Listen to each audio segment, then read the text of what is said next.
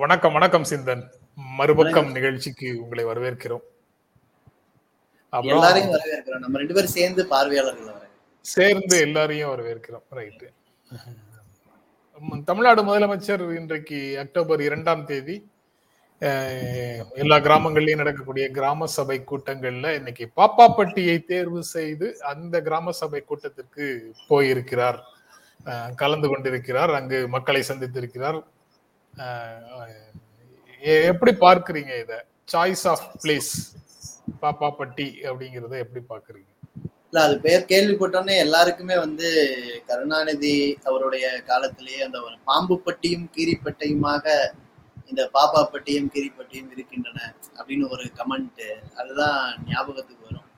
அதே மாதிரி பாப்பாப்பட்டி கீரிப்பட்டி நாட்டார் மங்கலம் இது எல்லாமே வந்து வரிசையா அந்த பெயர்கள் நமக்கு ஞாபகம் வருகிற அளவிற்கு பல முறை விவாதிக்கப்பட்ட குறிப்பா வந்து இந்த கிராம சபை அல்லது இந்த கிராமங்களுடைய ஆட்சி அதாவது பஞ்சாயத்து ராஜ்யம் என்றெல்லாம் ஒரு பக்கம் ஒரு புனிதமாக அதாவது ஒரு நல்ல எண்ணத்தோடு காணப்பட்ட கனவுகள் அது கிராம சபை அல்லது பஞ்சாயத்து ராஜ்யம்னு சொல்லும்போது அது வந்து கிராமங்கள் இந்த நாட்டினுடைய எல்லை கடைக்கோடி பகுதிங்கிறது மட்டுமல்ல அங்க இன்றைக்கும் நிலவி கொண்டிருக்கக்கூடிய சாதிய பாகுபாடுகள் அவற்றை அகற்றாமல் ஒரு ஜனநாயகம் மக்களாட்சி சாத்தியம் இல்லை என்பதையும் நினைவூட்டுகிற ஒரு பெயர்களாத்தான் அந்த பெயர்கள் இருக்கு.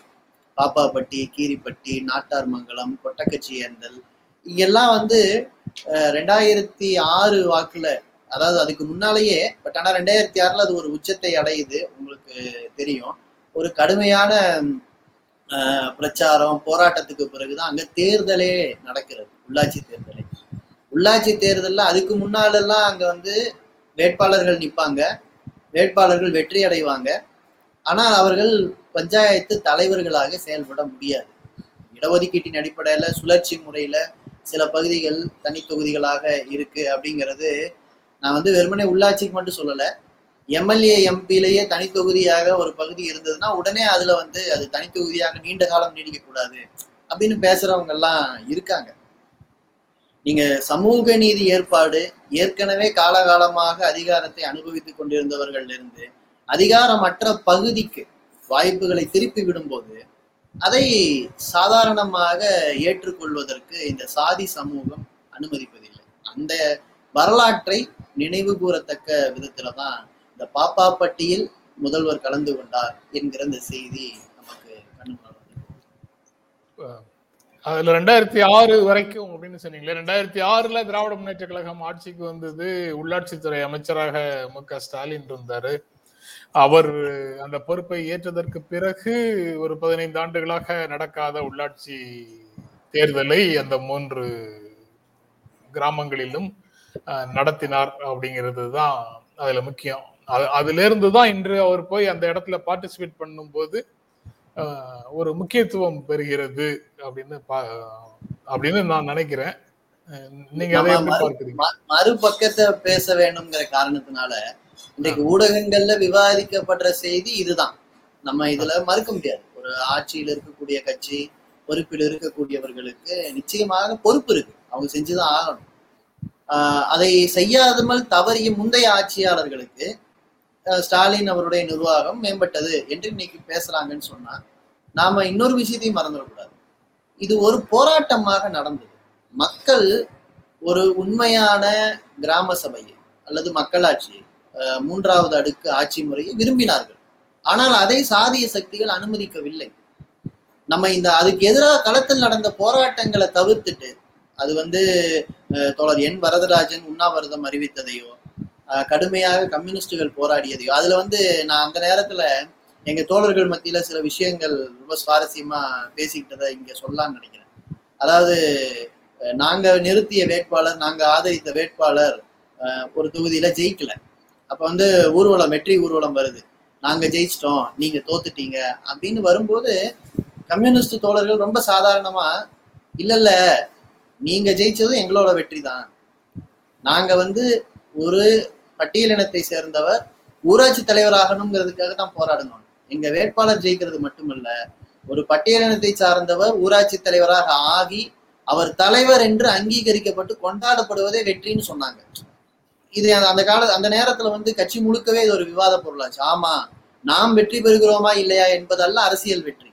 எந்த இலக்கை முன்னிறுத்துகிறோமோ அதைத்தான் வெற்றி வெற்றியாக பார்க்க வேண்டும். அப்போ நான் அந்த மறுபக்கத்தை பார்க்கணும்னு நினைக்கிறேன். நிச்சயமாக ரெண்டாயிரத்தி ஆறுல நடந்த ஆட்சிக்கு அஹ், அன்றைக்கு இருந்த முதலமைச்சருக்கு உள்ளாட்சித்துறை அமைச்சருக்கு இந்த வெற்றியில் பங்கு இருக்கிறது.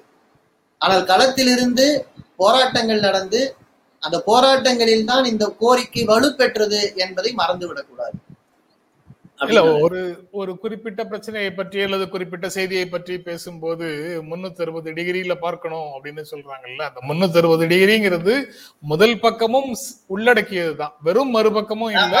வெறும் முதல் பக்கம் வெறும் முதல் பக்கமும் இல்ல. நிச்சயமா. முதல் பக்கமும் மறுபக்கமும் சேர்ந்ததுதான் முதல் பக்கத்துல இருக்கக்கூடியவற்றை அப்படியே முற்றிலுமாக புறந்தள்ளி விட வேண்டும் அப்படிங்கிறதும் சரியான அணுகுமுறையாக எனக்கு தெரியல. முதல் பக்கத்துல இருக்கிறதும் தேவைதான். அதனுடைய மறுபக்கத்துல இருக்கக்கூடிய செய்திகளும் தேவைதான்.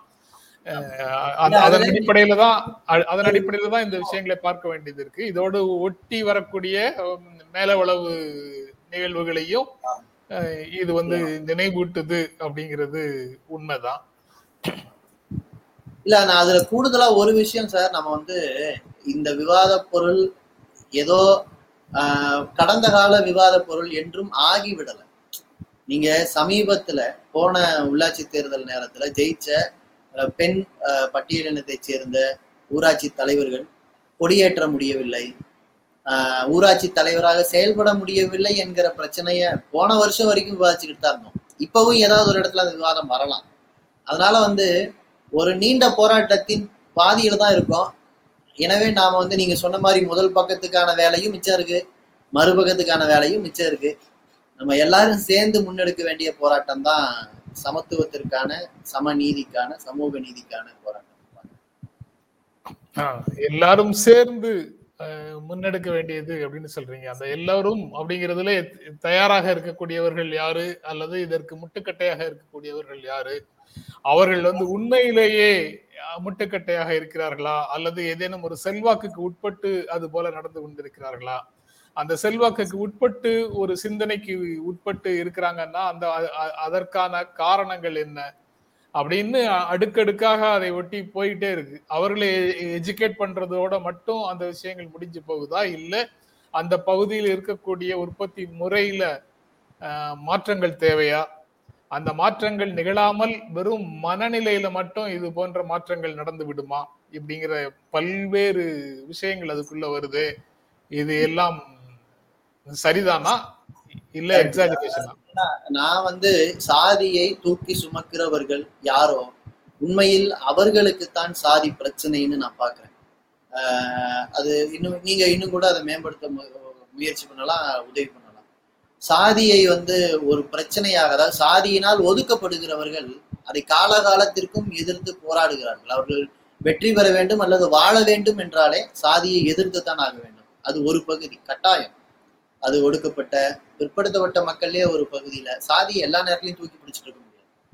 ஆனா சாதியை பெருமையாக நினைக்கிற மக்கள் இருக்காங்கல்ல அவர்கள் உண்மையில் என்ன செய்கிறார்கள் என்றால் உண்மை பிரச்சனையிலிருந்து தன்னை முதல்ல விளக்கிக்கிறாங்க.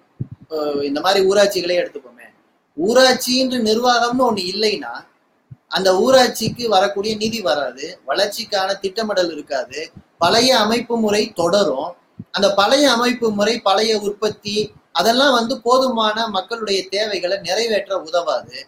நீங்க ஊரக பகுதிகள் பின்தங்கியே இருந்ததுன்னா அது வந்து ஊரக பகுதியில் இருக்கிற ஒவ்வொரு குடும்பத்தையும் பாதிக்கும். ஆஹ் அது எல்லா விஷயத்திலையும் பாதிப்பு ஏற்படுத்தும். மக்கள் ஒற்றுமை இல்லைன்னா நீங்க எப்படி வந்து ஆஹ் வளர்ச்சி இருக்கும்? மக்கள் ஒற்றுமைக்கு எதிரானது எது? ஆதிக்க மனோபாவம் தான். ஆனா இத ஆதிக்க மனோபாவத்தை கொண்டிருக்கிற மக்கள்கிட்ட பிரச்சார அடிப்படையிலையும் கொண்டு போகணும். இன்னொன்னு இயல்பாகவே வளர்ச்சி வேண்டும் என்றால் அது வளர்ச்சிக்கான தாகத்தை ஏற்படுத்தணும். எப்படிப்பட்ட வளர்ச்சி நமக்கு தேவை? எப்படிப்பட்ட ஊர் நமக்கு தேவை? எப்படிப்பட்ட மாநிலம் நமக்கு தேவைங்கிற விவாதம் இருந்துகிட்டே இருக்கணும். இது வந்து ஆஹ், உற்பத்தி முறை மாறினாலும் மாறுறது இல்லைங்கிறது தான் சார் யதார்த்தம். உண்மை என்னன்னா நகரப்பகுதிகளில் இன்னைக்கு நடக்கிற சாதிய கொடுமைகளை எல்லாம் பார்த்தா அதனால் லாபம் அடைகிற ஒரு பகுதி இருக்கிற வரைக்கும் சாதியை தானாக அழிந்து போக விடமாட்டார்கள். அதை தகவமைச்சுக்கிட்டே இருக்கிறாங்க. சாதி மூலமாக ஒரு நெட்வொர்க் உருவாக்க முடியுது. சாதி மூலமாக ஒரு மார்க்கெட் உருவாக்க முடியுது. சாதி மூலமாக ஒருத்தருக்கு ஒருத்தர் உதவி செய்கிற ஒரு லாபி ஏற்பாடு அவங்களால செஞ்சுக்க முடியுது. இதையெல்லாம் உடைக்கணும். இதெல்லாம் தகுதிக்கும் திறமைக்கும் நியாயமான வளர்ச்சிக்கும் எதிரானது என்று பார்க்கிறது இல்லை இதை தகுதியா பாக்குறாங்க பல பேர். சாதிய உங்களுக்கு நீங்கள் மெனக்கெடாமல் கிடைக்கிற ஒரு பலனை தகுதின்னு பாக்குறாங்க இந்த இந்த பார்வையை உடைக்கணும். இது வந்து திட்டமிட்டு தான் உடைக்க முடியும். நகரப்பகுதிகளில் உடைக்க வேண்டியிருக்கும். உற்பத்தி முறை இந்த ஸ்ட்ரக்சரை வந்து வளர்ச்சி அடைந்து கொண்டிருக்கின்ற ஒரு சமூகம் வந்து இந்த ஸ்ட்ரக்சரை உள்வாங்கிக் கொள்கிறது. அவங்களுக்கு தகுந்த மாதிரி இத வடிவமைத்துக் கொள்கிறது. நீங்க சாதின்னு சொல்றத அவங்க வந்து நெட்வொர்க்கிங்னு மாத்திடுறாங்க. ஆமா சார். ஒரு மனிதன் ஒரு மனிதனோடு தொடர்புடைய சக்திகள் அப்படின்னு அவர்களுக்கு செல்வாக்குகளை அவர்களுக்கு தேவையான விஷயங்களை செய்து கொள்வதற்கு தங்க தங்களுடைய தொழிலை வளர்த்துக் கொள்வதற்கான ஒரு நெட்வொர்க்கிங் மாதிரி இந்த பின்புலத்தையே மாற்றிக்கொள்கிறார்கள் அப்போ இப்ப அங்க வந்து அது ஒரு குரூப் சாதியாக இருக்காது. அங்கதான் வாக்கு வங்கியாக நெட்வொர்க்காக ரெண்டு விதமா அதை மாத்துறாங்க. இது வந்து ஒரு தவறான அல்லது இது இது தனக்குத்தானே குளிபறிக்கிற வேலைன்னு இத இந்த நெட்வொர்க்ல போய் சிக்கிற பல பேருக்கு தெரியல. அதான் உண்மை. ஏன்னா நீங்க வந்து வளர்ச்சிங்கிறது நிரந்தரமானதுன்னா பிரச்சனையே இல்லை. எல்லாரும் பகிர்ந்துக்கலாம். ஆனா வளர்ச்சி ஒரு சார்பானது. ஒரு வீக்கம் தான் நடந்துகிட்டு இருக்கீங்க. வளர்ச்சி நடக்கல. நீங்க வந்து இன்னைக்கு நீர் ஆதாரங்கள் பாதுகாக்கப்படல. கனிம வளங்கள் பாதுகாக்கப்படல. வளர்ச்சி பரவலாக்கப்படல. நகரங்களுக்குள்ள உரிய கட்டமைப்பு இல்ல. கிராமங்களுக்கு போதுமான தேவைகளை நிறைவேற்றப்படுவதில்லை. இப்ப அனைவருக்குமான வளர்ச்சின்னு எப்படி பேச முடியும்? அவங்கவுங்க தனித்தனியா இருந்தா அனைவருக்குமான வளர்ச்சிங்கிறது எப்படி பேச முடியும்? இன்னொன்னு வாக்கு வங்கி வரும்போது இயல்பாகவே மக்களுக்கு வாக்குறுதி கொடுக்கணுங்கிற தேவை அரசியல்வாதிகளுக்கு இல்லாம போயிருது இல்ல. வாக்குறுதிகளின் பேரில் நியாயமான கோரிக்கைகளின் பேரில் அரசியல் என்பது மாறி சாதியின் பேரால். தன்னுடைய சாதி சார்ந்த தலைவர் சாதிக்கு நியாயம் மதத்திற்கு நியாயம் என்றெல்லாம் உருவாகும் போது வளர்ச்சி பத்தின விவாதமே பின்னால போயிடுது. இந்த இந்த இதைத்தான் இது யார் இதை தலையில் தூக்கி சுமக்கிறார்களோ அவங்களுக்கே எதிரானதுன்னு சொல்ல வேண்டியது அது கொஞ்சம் டயர்டா இருக்குன்னு கூட சொல்லலாம். அப்படி சொல்லி சொல்லி எப்பத்தான் இதை கொண்டு சேர்க்கறதுன்னு ஒரு டயர்ட்னஸ் கூட வருது. ஆனா வேற வழியும் இல்லை. இல்ல நம்ம இன்று வந்து அவரு முதலமைச்சர் வந்து பாப்பாப்பட்டி போயிருக்கிற சமூகத்துல சமயத்துல தான் இரண்டு நாட்களுக்கு முன்னால இரண்டு மூன்று நாட்களுக்கு முன்னால திருமாவளவன். அந்த கொடியேற்று விழும் நிகழ்ச்சி தொடர்பாக உண்டான சர்ச்சையை வந்து மக்களுடைய பார்வைக்கு எடுத்துட்டு வந்திருக்கிறாரு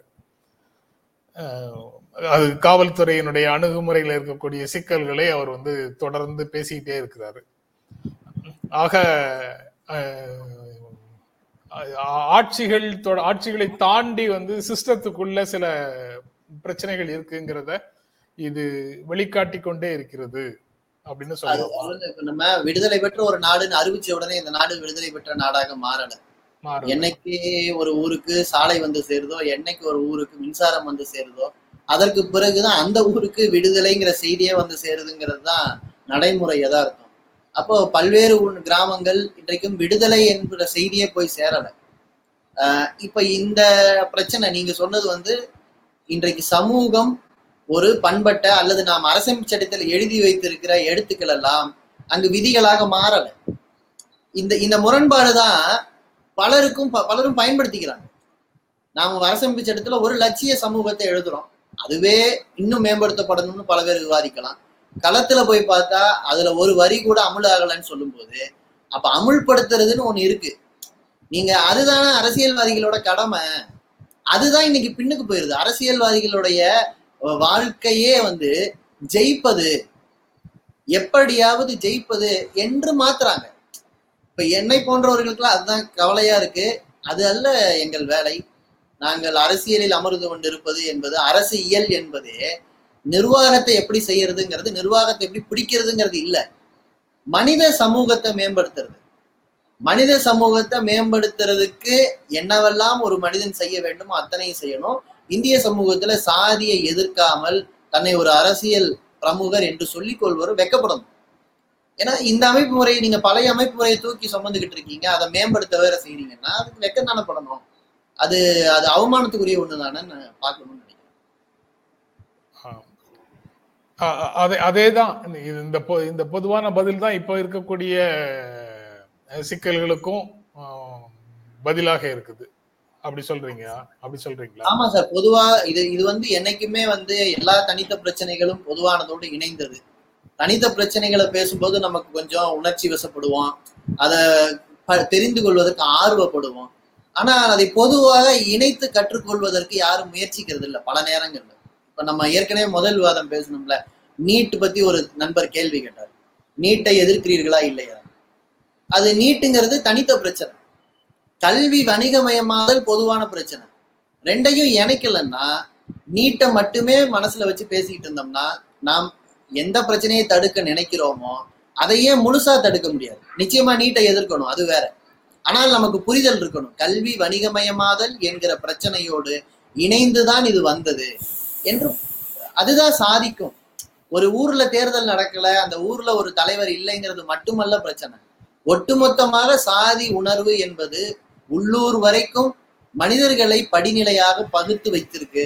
இந்த பகுத்து வச்சிருக்கிறதுக்கு எதிரான பிரச்சாரத்தை சேர்த்து செஞ்சா மட்டும்தான் ஒரு உள்ளாட்சியில எந்த ஒரு சாதியை சேர்ந்த தலைவர் வந்தாலும் அந்த உள்ளாட்சி நிர்வாகம் என்பது மக்களாட்சியின் மூன்றாவது அடுக்கா இருக்கும். மக்களாட்சியின் மூன்றாவது அடுக்காக ஜனநாயகத்தினுடைய வேறாக கிராமங்கள் இருப்பதற்கான வேலைகளை களத்துல இருக்கக்கூடிய எல்லாருமாக சேர்ந்து செய்யணும். அதிகாரம் அப்பதான் கீழ் மட்டத்துல பரவலாக வந்து சேரும் அப்படின்னு சொல்றீங்க. ரொம்ப நன்றி. அதோட நிகழ்ச்சியை நிறைவு செய்யலாமா அப்படின்னு நினைக்கிறேன். ஒரே ஒரு கேள்விக்கு மட்டும் பதில் சொல்- ஒரே ஒரு கேள்விக்கு மட்டும் பதில் சொல்லுங்க. If possible please explain what is socialism and communism its basic similarity and its difference இது ஐந்து நிமிடம் பத்து நிமிடத்துல எசக்கூடிய பொருளாக தெரியல. இருந்தாலும் அந்த பொறுப்பு சிந்தனோட பொறுப்புங்கிறதுனால நான் அதை கொடுத்துட்டு நான் இருக்கிறேன்.